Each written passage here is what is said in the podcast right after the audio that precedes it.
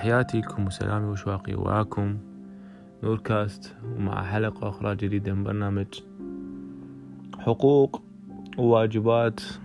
حلقة اليوم بعنوان أو كاست اليوم خلينا نقول بعنوان العنف الأسري وضرب المرأة وضرب الطفل بالبيت. مرات إحنا نشاهد بالأخبار و... وكل مكان مرات وحديث الجيران وحديث الناس وحتى بال social media. تلقى مرات صور تنتشر شخص يضرب زوجته شخص يعني في بنته يقطعها يقتلها يحرقها مرات العكس هموتين نسمع أنه امرأة تقتل زوجها. لكن النسبة الأكثر هي من الرجال.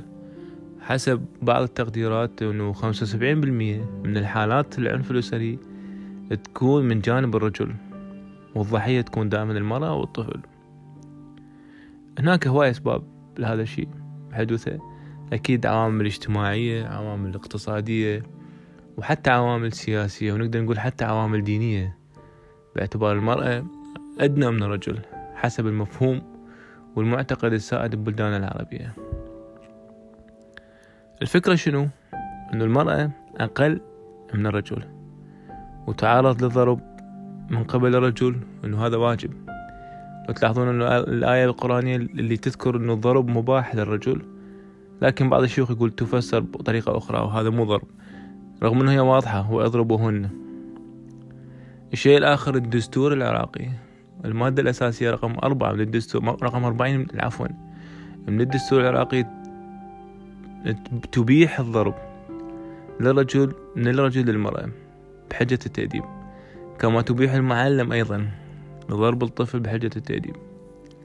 هاي المواد القانونية صراحة خطيرة جدا لأن تعطي السماح الكامل للرجل وبضرب المرأة والتجاوز عليها. لذلك انه إنه التشريع لازم يغير القوانين لازم تغير. ما نقول لصالح المرأة وصالح الطفل ولكن لكن لصالح الإنسان لصالح المجتمع. إحنا نتمنى ونطالب بالعدالة الاجتماعية وتحقيق المساواة لكل فئات المجتمع. بمن فيهم ذوي الاحتياجات الخاصة وكذلك العابرين جنسيا.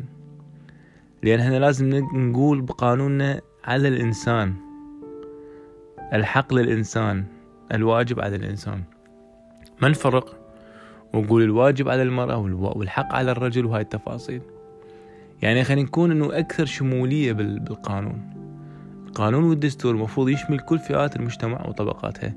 إذا كان غني أو فقير مريض صاحي رجل أو امرأة طفل عابر للجنس عابر جنسي مثل الجنس أو حتى لو يعني مغاير خلينا نقول. اللي مثلا المرأة يدور رجال أو الرجل يدور مرأة يعني ميولهم الجنسية قصدي. تحياتي لكم والتقبل المروري ولا حلقة أخرى تفاصيل أخرى تحياتي لكم. كاست جديد. شكرا لكم.